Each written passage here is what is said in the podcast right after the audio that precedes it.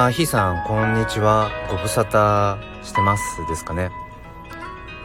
えっ、ー、と、仕事が終わって、あ、普段この時間にライブ配信って多分できないんですけど、えっ、ー、と、今日はもう本当にたまたまかな。いろんなたまたまが重なって、えっ、ー、と、ライブ配信できるなと思って、ポチッとボタンを押しました。あ、さとしさん、こんにちは。ご無沙汰してます。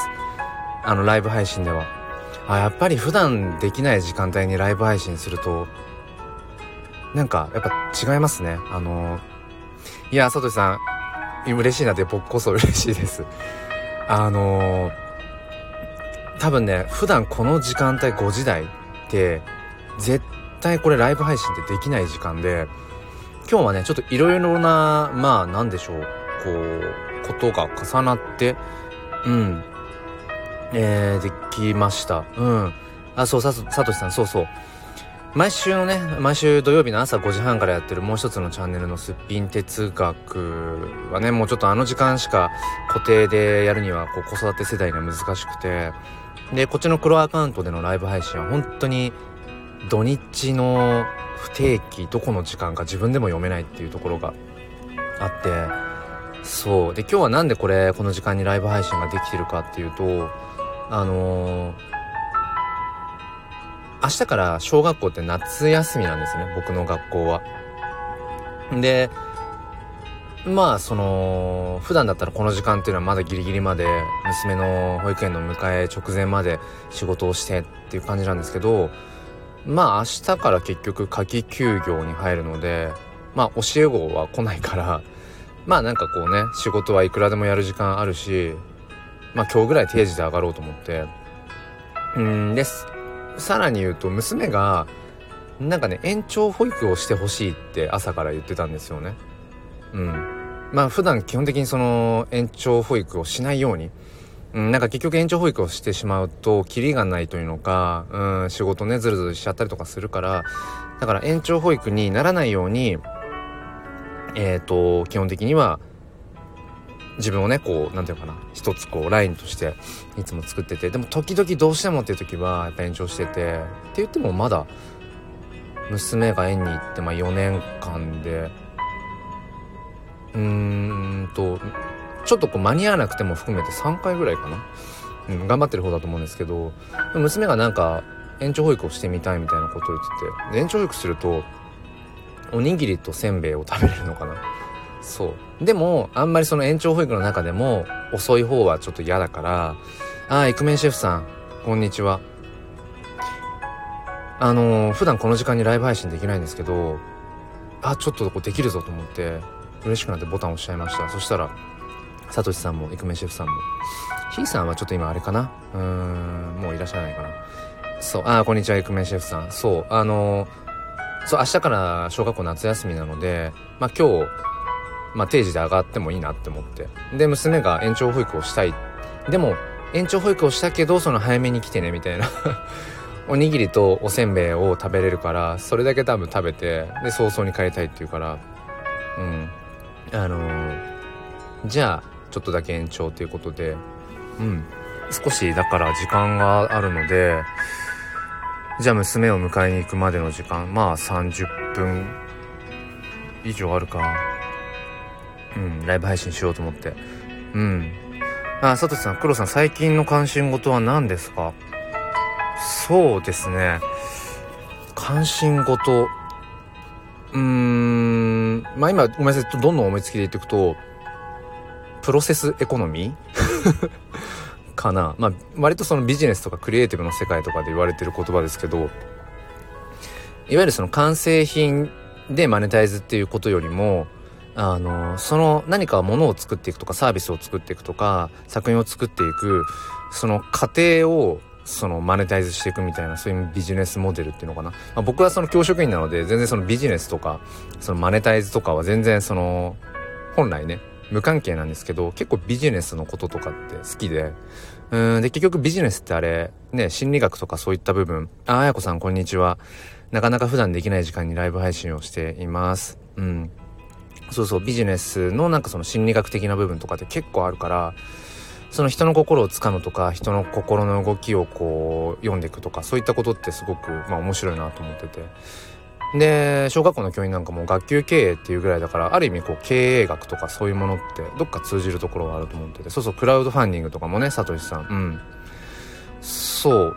でそのプロセスエコノミーっていう えー、その過程を完成品とかではなくてその過程をマネタイズしていってその資金をよりそのもののものづくりの制作とかに当てていくみたいな。あスタッカートさんこんにちは。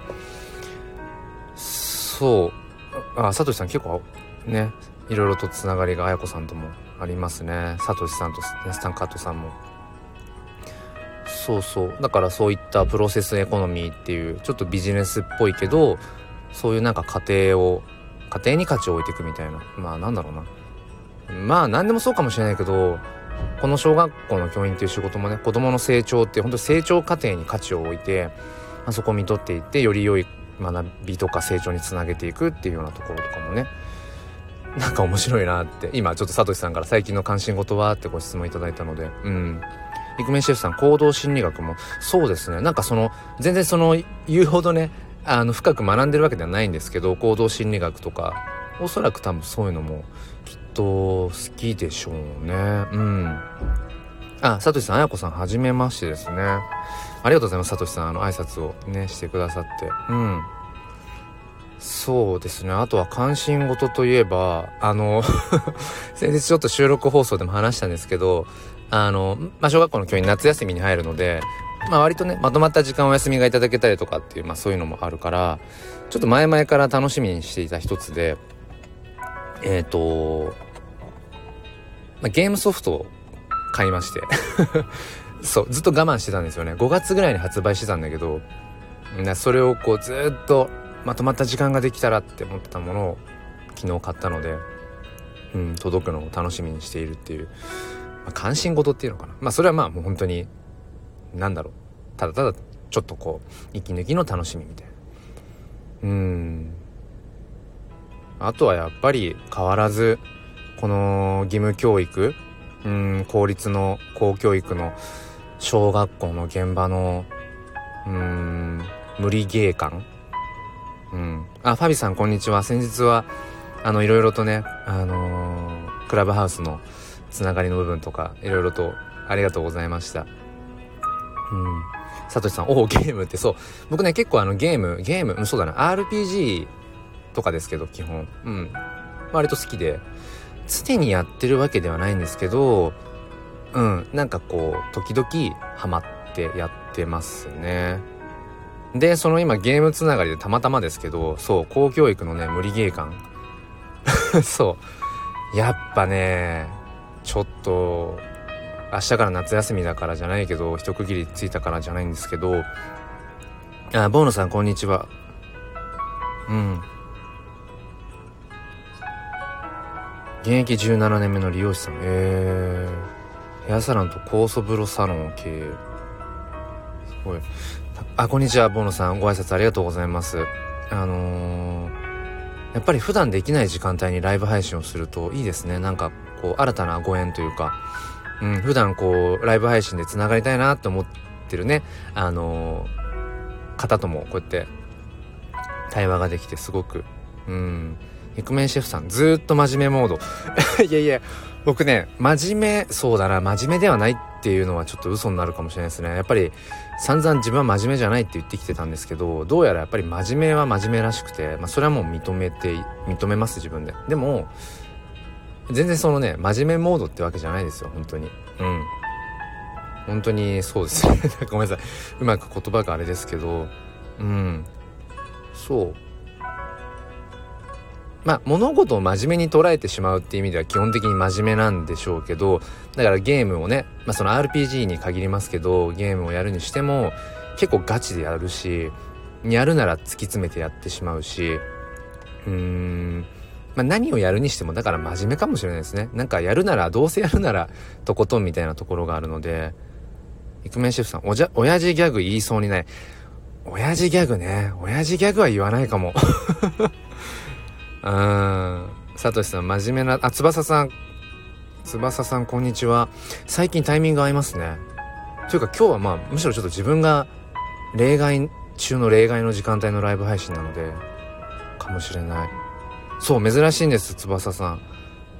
あの明日から小学校は夏休みなのでもう今日ぐらい定時で上がってもいいなと思って上がってで娘がちょっと延長保育させてなんていうことを今日言ってたから、まあ、少し延長保育をするので本当にその隙間時間あもうこれはじゃあ何しようかってなったらスタイフのライブ配信しかないじゃないかと思ってはいライブ配信をさせていただいてます。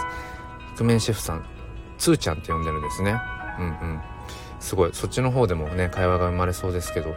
何だったっけ？そう、えっ、ー、と、話をちょっとだけ戻すと、そう、さと、さとしさんがね、最近の関心事何ですか？なんていうところから、プロセスエコノミーみたいな話、その物事がね、完成する、してからじゃなくて、するまでの過程に価値を置くっていうビジネスモデル。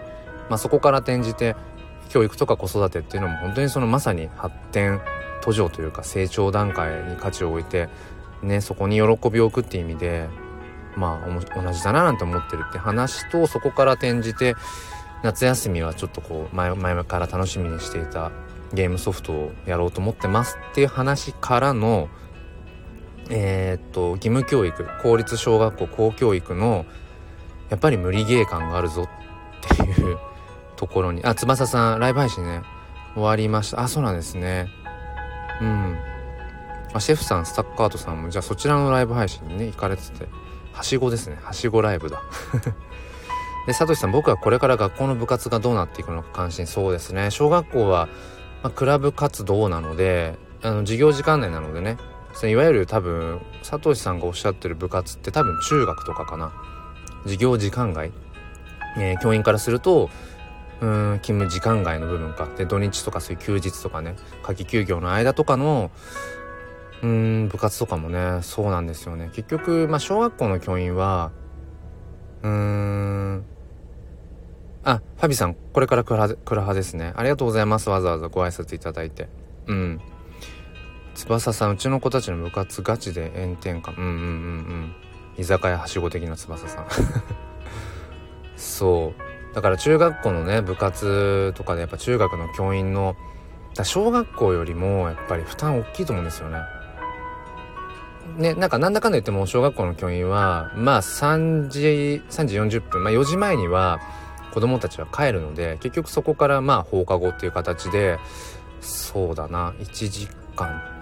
うーん1時間ちょいか。でもそれでも放課後1時間ちょいあるのでそこで会議をしたりだとか、まあ明日の授業の準備をしたりだとか、まあ雑務をしたりだとかっていう、まあ時間が一応あるので、ただ中学のね、先生なんかは、うん、子供たち授業終わってから部活が始まって、うんもう6時過ぎてから初めて自分の時間が作れるみたいなねことみたいなんですよだからもうその時点でそもそも勤務時間外だしうんだからまあいろんなね、側面。だからその子供たち側のそのね、今お話出てる炎天下できついとか、そういう子供たち側の負担もあるし、教員側の負担もあるし、まあ、どっちからこの議論していくかっていうこともあると思うんですけど、まあ、教員側から議論するのであれば、なんだろう。まあ、そもそもその、勤務時間内で業務が終わるように設計されていない教育現場の、なんか当たり前。うんまあだからその教員に残業手当が出ればじゃあ解決なのかっていうとそうでもないですけどね。うん。じゃあ給料を上げたらいいのかっていうとまあシンプルにそういうような気もしたりもするんだけどな。なんかちょっとあれですね。あのちょっといつもと違う時間帯にライブ配信してるからかなんとなく口が悪いな。すいません。うん。そうですね。まあなんかもっと日本はその教育にお金を投下した方がいいような気がするんですよね予算を。うん。うん。翼さんメモメモはそれはしなくて大丈夫です。夕方は口が悪いってあの多分、普段ライブ配信できるの、黒、黒、ね、この黒、黒アカウントっていうか、すっぴん哲学でもそうですけど、土日なんですよね、ライブ配信できるのって。だから、基本的にオフの状態でライブ配信をしてるので、割とこう自分の心が客観的な位置にいるんですよきっと土日って。うーん車で言うならもしかしたらニュートラル状態なのかな。でも今日はもうバリバリさっきまでその教員としてなんだろう教育現場に行ってからのライブ配信なのでちょっともしかしたらこうフラットな状態ニュートラルな状態じゃなくてそれがドライブかバックかローなのかわかんないですけど多分どっかにギアが入った状態で喋ってってるんですよねきっとね。うん。あ椿さん。お疲れ様です。うん。朝はお口がナチュラルです。朝はお口がナチュラル。あ翼さん。あごめんなさい。ちょっと遡ると。お子さんが8時から17時まで炎天下練習。途中休憩あれどもサッカー部。あーそれだからその誰のための部活なのかっていうこと？うん。なんかその部活のところからね話をちょっとこう膨らましていくのであればだからもっとその義務教育だとしても要は義務教育って何が義務かっていうと子供にとっての義務じゃなくてまああれ親とか保護者の義務なんですよね。子供を子供がもともとはその教育を受ける権利っていうものを子供が持っていてその権利を要は行使するというのか、うん、でそれが学校に通うっていう、まあ、一つのね方法手段があったとしてそれをまあ可能にしてあげるというのか子供が教育を受ける権利を行使できるようにする義務が親にはあるっていう。あ泉さんこんにちは。勉強を教えない塾講師。なんかすごくすごく興味がありますね。勉強や家事の裏技チャンネル。子供のやる気スイッチ見つける仕事。笑顔で子育てできるようお手伝い。ただの主婦なのになぜか塾をすることに。これすごく興味がありますね。初めましてですね泉さん。よろしくお願いします。えっ、ー、と僕は小学校の教員と4歳の娘の父をしています。まあ趣味はあの写真を撮ったりだとか。あとは哲学が好きなので週末の土曜日は朝5時半からあのゆかりさんと一緒にすっぴん哲学で紐解く教育と子育てっていうライブ配信をいつもしていてって突然番宣をしてしまいました。えー、あやこさんが教員の働き方に関しては部活動の議論も、えー、気になりますが結局持ち帰って仕事をしている問題もありますよねって。そうですね。結局そう持ち帰ってるんですよね。まあ保育士さんなんかもね結構やっぱ持ち帰っていろいろ仕事されてるっていうけどうーん。そう僕もねやっぱりなんだろう、まあ、子育て育児家事とかがあるからっていうのかやっぱりその勤務時間内にはどうやっても終わらない仕事量だし終わらないようなやっぱりこう設計になっちゃってるんですよね。うんだからやっぱり土日に仕事を持ち帰ることもまああるしでもやっぱりその仕事を持ち帰らないってことがやっぱ教員は大事だったりしてメンタルケアかなそれは、うん、やっぱりそのオンオフをきっちりしないと潰れるっていうところがやっぱりあって、うん、だかあえて持ち帰らないっていうこともしますしでも結局溜まった状態でまた次の週始まるって思うとそれはそれでねメンタルやられることもあるから、まあ、これはね教員に限ったことじゃないんでしょうけどうーんなんかやっぱり何のための仕事なんだろうなって思ったりもねしますよね。もちろんその仕事に生きるっていう人生もあると思うし、うん、そこに価値をね見出すこともあると思うし別にそれが良し悪しあのいい悪いじゃないんだけどなんかもっとその仕事にしてもそうだしさっきの話のその子供が持っている教育を受ける権利でそれをうん受けさせてあげらあげる義務を親が持っていてっていうのは分かるんだけどじゃあ子供が教育を受ける権利を持ってるんだったらどんな教育を受けるかとかどんな学びをしたいかっていうそれを選ぶ権利も本当はあると思うんですよね子供に。どんな教育を受けたいか。だからそれがうーんなんだろう。学校に通うっていう教育を受けることかもしれないしうん学校には行かないけど要は家で何かいろいろ教育を受けたいっていう、まあ、いわゆるホームスクーリングみたいなこともね、えー、あると思うしうーん。あ有有豊さんかな？あはじめまして、うん、何かのきっかけになるチャンネル、うん、えっ、ー、となんだっけ？そう。子供がその教育を選べるっていうのかな？選ぶ権利みたいなのがあってもいいなっていうのがね思うんですよね。うん。だから学校に行くことがその絶対ってやっぱりそういう社会の風潮があるから。だから不登校っていう言葉があるわけでだ登校しない。うん。登校することが、うん、正解みたいなやっぱところがあるから。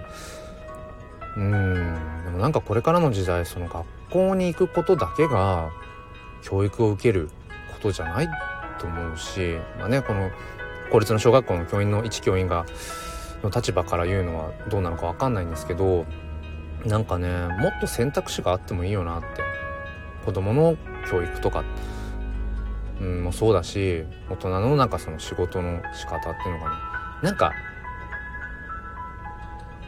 なんかなんだろうな。もう隙間なくねパツパツな気がしますね。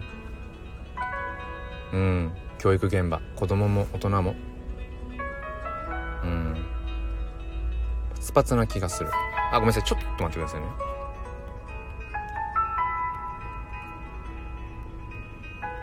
あ、ごめんなさい。えっ、ー、と、ちょっとコメント 読みます。一方的に喋っちゃった。翼さんが義理のお兄さんは毎週持ち帰り仕事を自宅でしてます。かっこ小学校教員。メンタルも大変そう。毎週はちょっときついですね。うーん。椿さん、終わりがないので自分で区切らないと辛い。そうなんですよね。小学校の教員、あ、椿さんもでしたよね。確か。うん。椿さんあれか。えっ、ー、と、小学校1年生の担任やられてるんですよね。うん。だからまたちょっと違う大変さがありますよね。他の学年と。うん、そう。で、まあ、他の仕事もまあもちろんそうだと思うんですけど、教員の仕事も、やっぱり、終わりがないんですよね。で、どこに終わりがないかっていうと、結局その、授業作りだったり、やっぱりその教室作りだったりだとか、もうね、キリがないんですよ。とことんやろうと思えばや、うん。だから僕も、若手、若手？今も若手に入んのかな？えっと、まあ、まだね、経験が浅かった頃っていうのかな。うーん、は、土日好きで学校行って、本当に教室の掲示考えたりだとか、授業の準備をね、したりだとかね、延々とやってましたね。まあ、ただただ楽しかったから別にそれはそれでいいと思うんです。それは働き方の一つの選択肢だと思うし。でも、なんか標準の状態で、やっぱり勤務時間内にはそもそも終わらない設計になっています。うーん。でも文科省からはより授業のね、えー、授業の授業力向上しましょう。良い授業を作りましょう。子どもたちが主体的で対話的で深い学びができるようなそういう授業を目指しましょう。どうやってやるんですかって。やっぱりちょっと夕方あれですね。ちょっと夕方尖ってますね。今日発見でした。あのー、平日の平日のこの仕事終わりの後のライブ配信、まあまあ、そうそうできないと思うんですけど、いや、これから夏休みだから、割と平日もライブ配信できるか。はい。あの、平日の夕方のライブ配信の苦労はちょっと口が悪い。ちょっと尖ってるってことが分かりました。うん。そう。えーと、ごめんなさい。有豊さんが、はじめまして。あ、はじめまして。こんにちは。よろしくお願いします。我が子は繊細さんでそう思います。あ、そうなんですね。お子さん、HSC とかに当てはまるのかな。まあ当てはめる必要もないけど、まあ、僕も HSP 気質だなって自分で思ってるので、まあ、別にだからどうのってことはねないんですけど。うん。でつばあ翼さんごめんなさい。遅れちゃった。えー、夕飯食べますって。ごめんなさい。ありがとうございました。良い夕飯を。良い夕飯をっておかしいけど、また翼さんぜひぜひお話ししましょう。えー、と、千春さん、あ、すみません、千春さん、あの、挨拶遅くなりました。あれ？なんかプロフィールが見れないぞ。なんだ？えー、千春さん、えー、イラストレーター、あ、動物やゆるふわなイラスト描いてます。インスタグラムにイラスト載せています。あ、そうなんですね。よろしくお願いします。あ、千春さんも HSP、うん、キス。そうなんですね。あ、そっか。僕いつもライブ配信するときに、あの、タイトルつける時もあるし、あっても、タイトルがあってもなくても必ず、なんかハッシュタグで自分の、なんだろう、自分を 表すようなハッシュタグを載せててその中に HSP とか教育子育てとか写真とか哲学とか禅とか入れてたかなアドラー心理学とかだからねなんかその辺でちょっとこうアンテナピピッとなってくださった方はうんなんかこうやって来てくださってありがたいなっていつも思ってます。でちょっと戻るとサトシさんが子供が選ぶ権利もそうだけど何て言うのかなそれが義務教育については質が悪いから選ばないとかになるのはなんか違う気がしてうんうん。なんかわかる気がします。そうですね。うん。質が悪いからそうなんですよね。そうだから確かにうーんとその何でもかんでもその選べる自由っていうのは逆にそれが不自由にね感じたりだとかも選んでいいよってなっちゃうと逆にそのいろんな学びの場に出会う機会を失ってしまう可能性もありますよね。うん、だからこのもうねずっと戦後ずっと続いているこの、まあ、いわゆる一斉教育から始まってそこのねやっぱり息をまだまだ教育現場は超えられてないんだけどで一律にこうカリキュラムがあって時間割があってうん基本的にはまあ先生が主体に今はそれじゃダメだって散々言われていてじゃあそこどうすんだってなってるんですけどやっぱりこそうんまんべんなくその要は義務教育、うん、公教育の小学校中学校の9年間で一通りまあ触れるように設計されてることによって子どもたちがうん、まあ、いろんなそのきっかけをねに出会えるってそういう意味ではね確かに、うん、それが選択ってなってしまうと確かにねうん、それによる弊害ってものも生まれる気はしますよね、サトシさん。うん。えー、椿さん、翼さんのお兄さん大変そうですねって、うん、割り切ってね、やるしかないけど。イクメンシェフさん、義務教育は料理でいうところの塩、自分の子供を刺身、えー、天然無垢として社会に出すには相当な親の覚悟が必要で、ほぼ現実的ではない。うんうんうん。そうですよね。そうなんだよな。そうなの。だからやっぱりないものねだりみたいなところもねきっとあるんでしょうし。うん。ちょっと先にコメント読んじゃいますね。佐藤さん。尖り黒。グッドって指になってるけど。うん。あ千春さん。保育士さん。そうなんですね。えー、これねあのー、プロフィールのところにはねイラストレーターっていうところで保育士さんっていうのはちょっと今あのー拝見できなかったんですけどそうなんですね。保育士さんも大変ですよね。僕も本当にいつもこの4歳の娘がいるので娘を何だろう預かってもらってるから僕もその小学校の教員としてねうんなんか日々仕事ができてるしやっぱり見てもらって一日。僕が小学校の教員として子供たち教え子たちを見てる時間よりも保育士さんの方がその見てくださってる時間って長くまもちろんそのシフト制みたいなとこもあると思うんですけど本当にありがたいなと思って。でも保育士さんも大変だよなって。うん。あのー、毎週土曜日の朝5時半からやってるすっぴん哲学。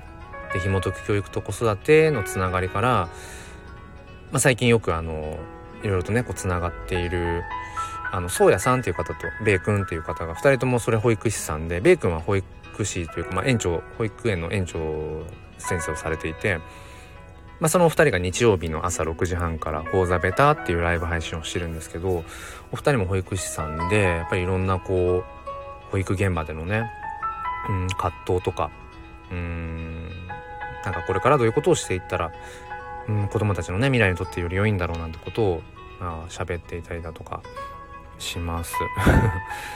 そうで椿さん学校にとらわれず多様な学び方があっていいと思います。私も小学校の教員ですがこんなこと思ってますうんそうなんですよねなんかこういろんなこうやっぱこう時代がまあ今だけじゃないですけどうんやっぱりこのコロナだけじゃないけどこの時代がやっぱりこれからも大きく変わっていくだろうなっていうのは誰もしも感じていてうーんいわゆるその僕ら僕今30代後半なんですけど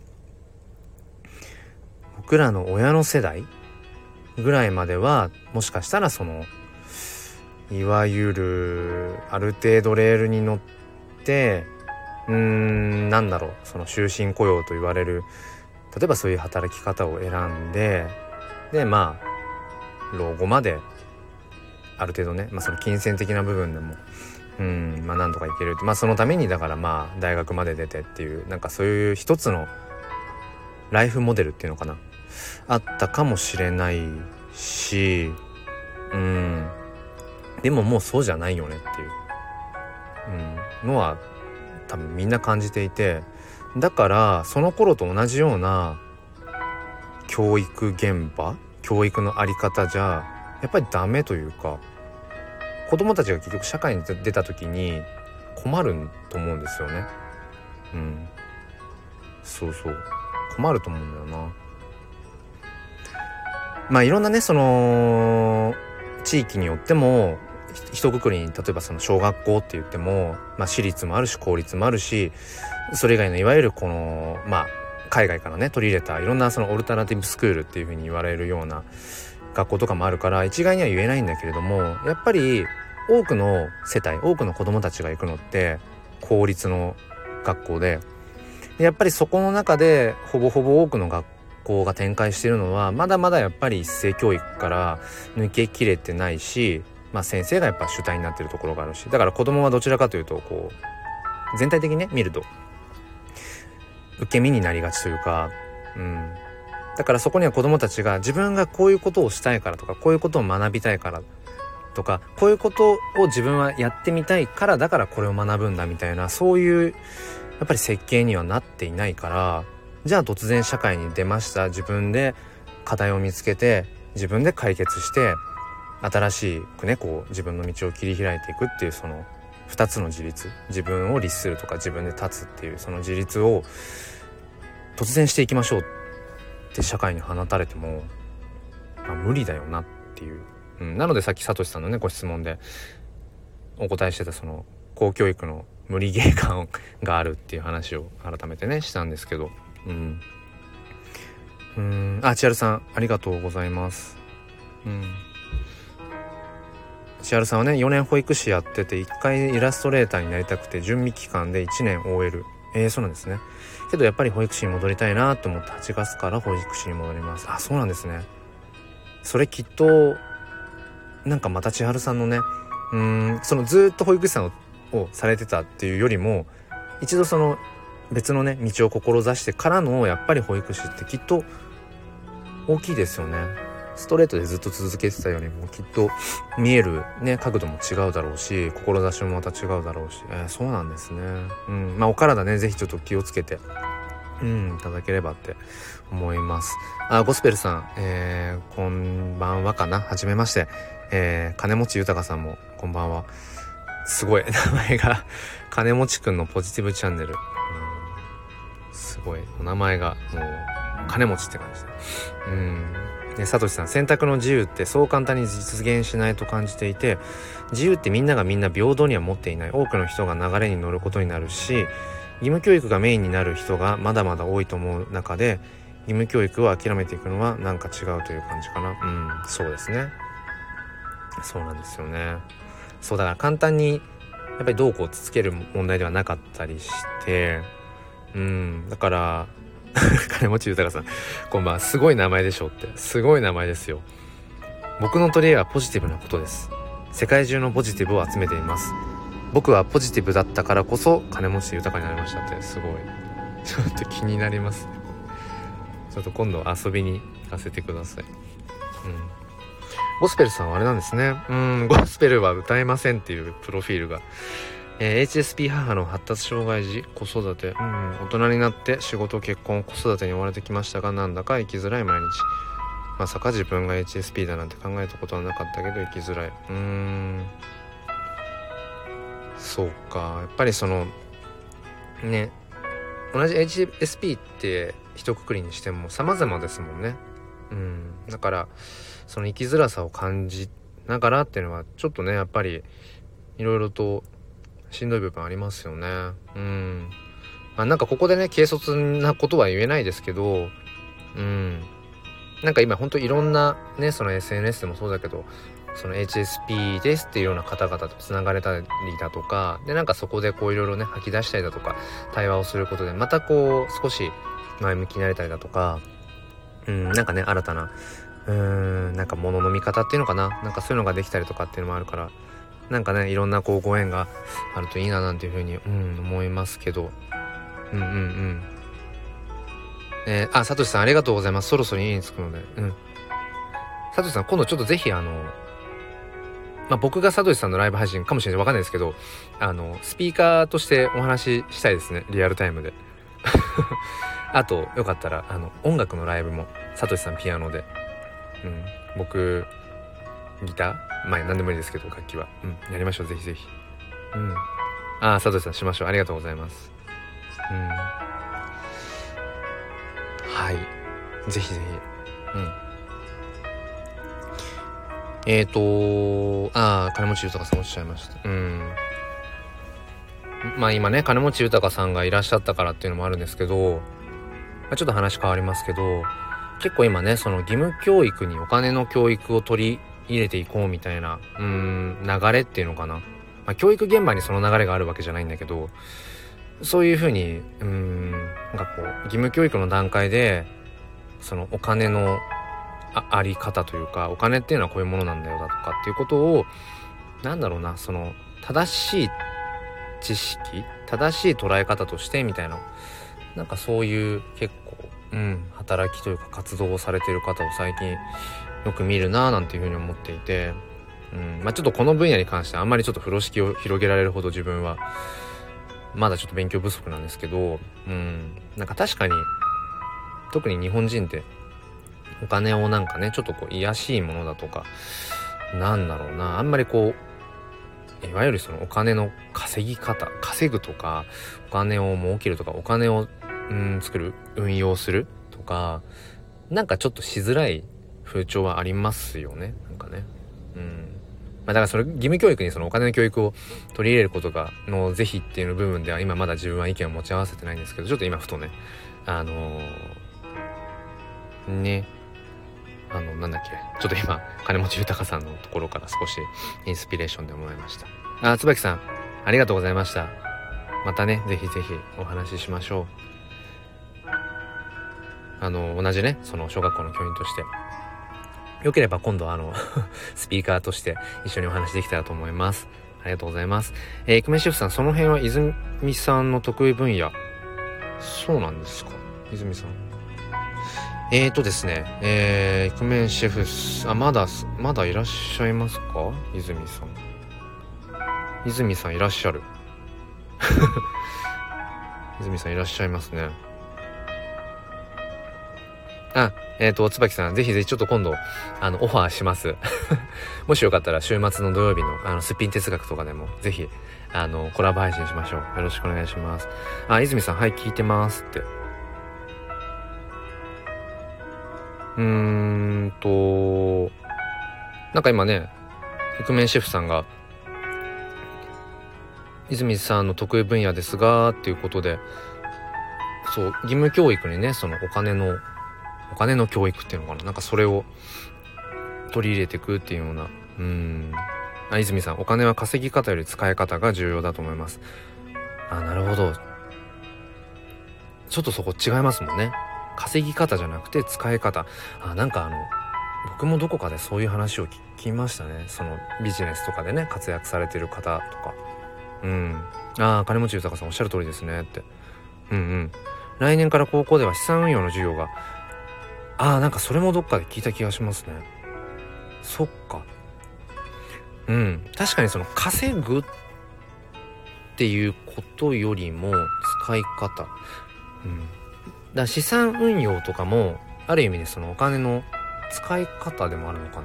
だからもうなんだろう。まあ散々そういうの言われてるけどかもしれないけどお金ってただただいわゆるそのなんだろう。預けて預けておくだけだと結局それってある意味減ってってるですよね確かねあれね。うん。だからそうじゃなくてその貯めとくんじゃなくてそのお金にその働いてもらうじゃないけどうんなんかそんなような話は聞いたかな。お金そうそう。だからそういう意味ではうーんなんかお金のその使い方うん。っていうことを僕もそうですけど日本人っていうのは多分疎くてあんまりそこに対してのこう興味というか関心が関心がなんかこう持ちづらいようなそういうやっぱり風潮なのかな。うん。泉さん日本人はお金のことを勉強しなさすぎなので。うんうんうん。そうですよね。いや僕もね僕もそうそう。だから全然ねまだまだっかり分かってないんですけどやっぱそこはね自分の中でもウィークポイントだなってうんお金のこと。えー、泉さん小学生にボードゲームでお金のことなど教えてます。ああそうなんですね。えー、泉さんもすごいなんかいろいろお話伺いたいな。金持ち豊さん昔は終身雇用安定が信じられていましたけど今は変わりましたから特に使い方が大切ですね。まあ昔もなのでしょうが、まあ、そうですよね。終身雇用安定が信じられてたけどももうそんなことはないですもんね。泉さん子供がお金の話をするとタブタブー的なことがありますよね。そう。泉さん豊さんのおっしゃる通りですねって。うん。そうなの。だからお金の話お金お金稼ぎとか。うん。だから年収とかね、えー、給料とか。なんかうん。そうタブー的な風潮がやっぱ日本はあるんだろうな。で多分親も親でそのお金の部分のことの知識っていうのが多分お金リテラシーっていうのかな。それがやっぱりねなかなか高い方ばかりじゃないから、まあ、僕もそれのその一人だと思うんですけど、うん、だからなんだろうな。正しく答えてあげられないとかっていうのもあるんだろうな。うん。泉さん日本人は投資というと株とかしかイメージがないですよね。ああそうかもしれないな。うん。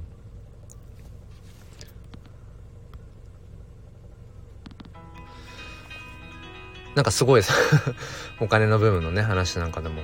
ちょっと今日はまた新たな可能性をあの泉さんと豊さんのねあのご参加いただいたところで僕も感じることができました。その教育と子育てっていうことで普段まあツイッターとかでも、まあ、どんなことがねあのまあ、一教員として一人の娘の親としてとか僕らにはどういうことができるんだろうなんてことを、まあ、日々ね考えているんですけどでこのスタイフでも週末の土曜日に、うんまあ、1時間ほどねライブ配信という形で教育とか子育てについて語り合ってるんですけどなんかこういったね子供にそのお金のまあなんだろう正しい知識お金の正しい概念っていうのかな。うん。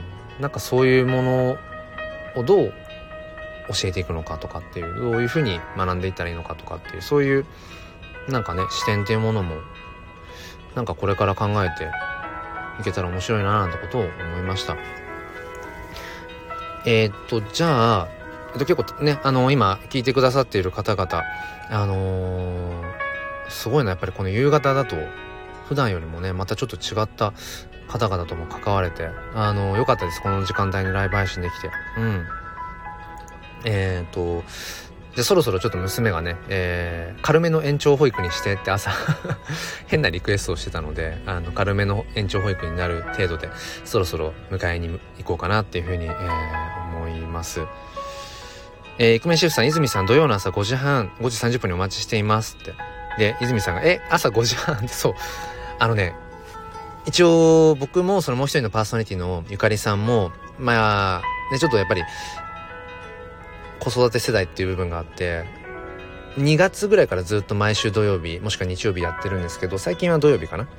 そう朝5時半から、まあ、約1時間ってそこしかね固定の時間が取れなくてうん。だからそこの時間で、まあ、いつもライブ配信をしてるんですけど、まあ、いつもアーカイブに残してるのであのよかったら僕のプロフィール欄にもスピン哲学っていうもう一つのチャンネルのリンク貼ってあるのでどんな感じかっていうのでもしよかったらあの、他にも 聞いてくださっている方、あの、よかったらチェックしてみてください。今週も一応土曜日朝5時半からの予定かな？うん。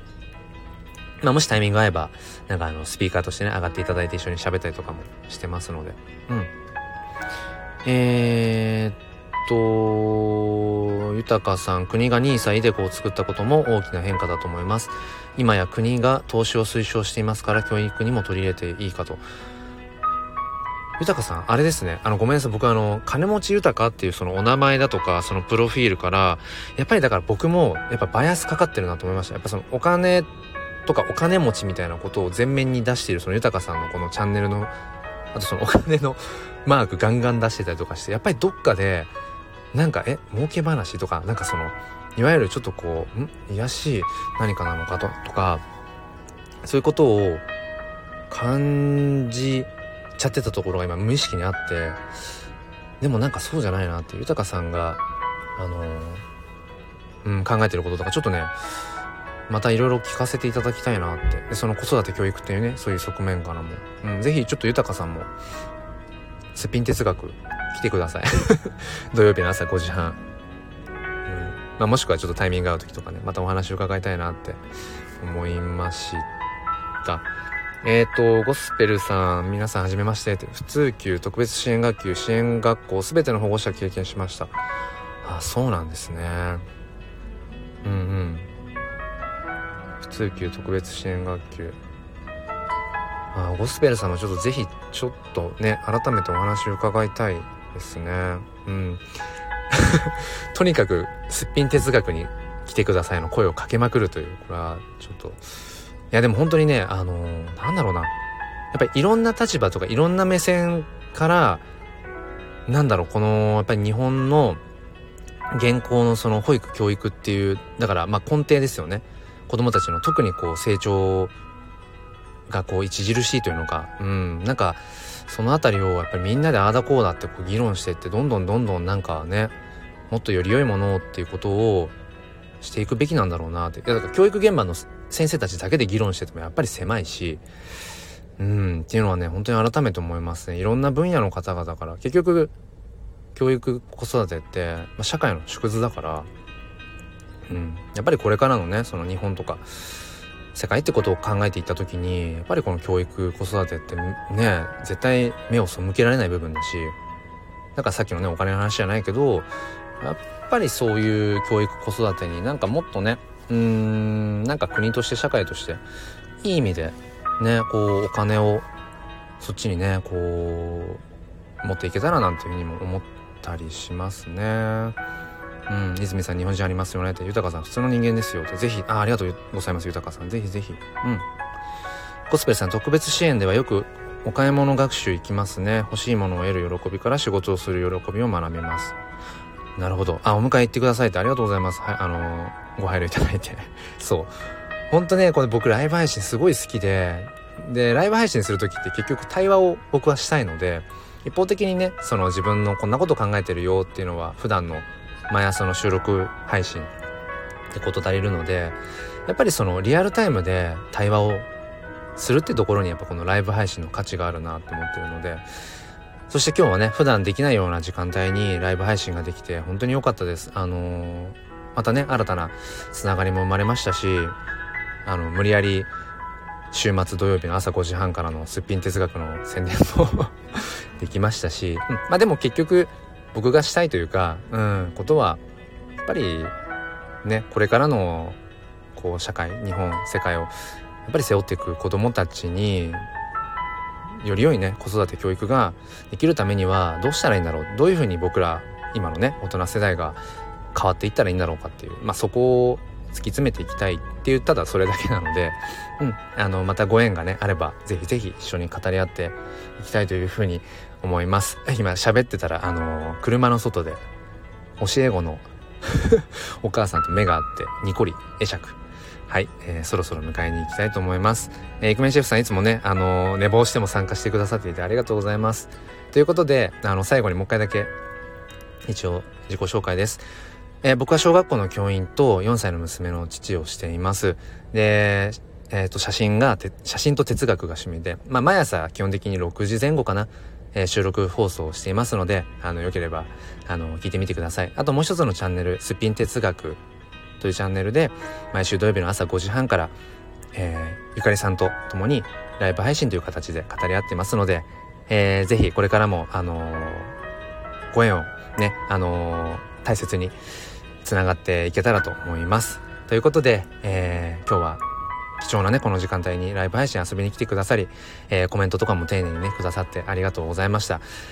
あのー、すごく、実りのある時間に なりました。すいません、あのベタな言葉ですけども。えー、ということで、あの、皆さんもね、え、今日まだ残り少し、少しというか時間ありますので、え、どうか良い一日に、え、してください。あと、どんどん本格的に暑くなってきましたので、えー、お体に気をつけていただければと思います。えー、ということで、えー、前向きファインダーライブ配信ここまでにしたいと思います。えー、じゃあ、決め台詞を言います。はい。ということで、今日も心に前向きファインダーを。ありがとうございました。それでは、閉じます。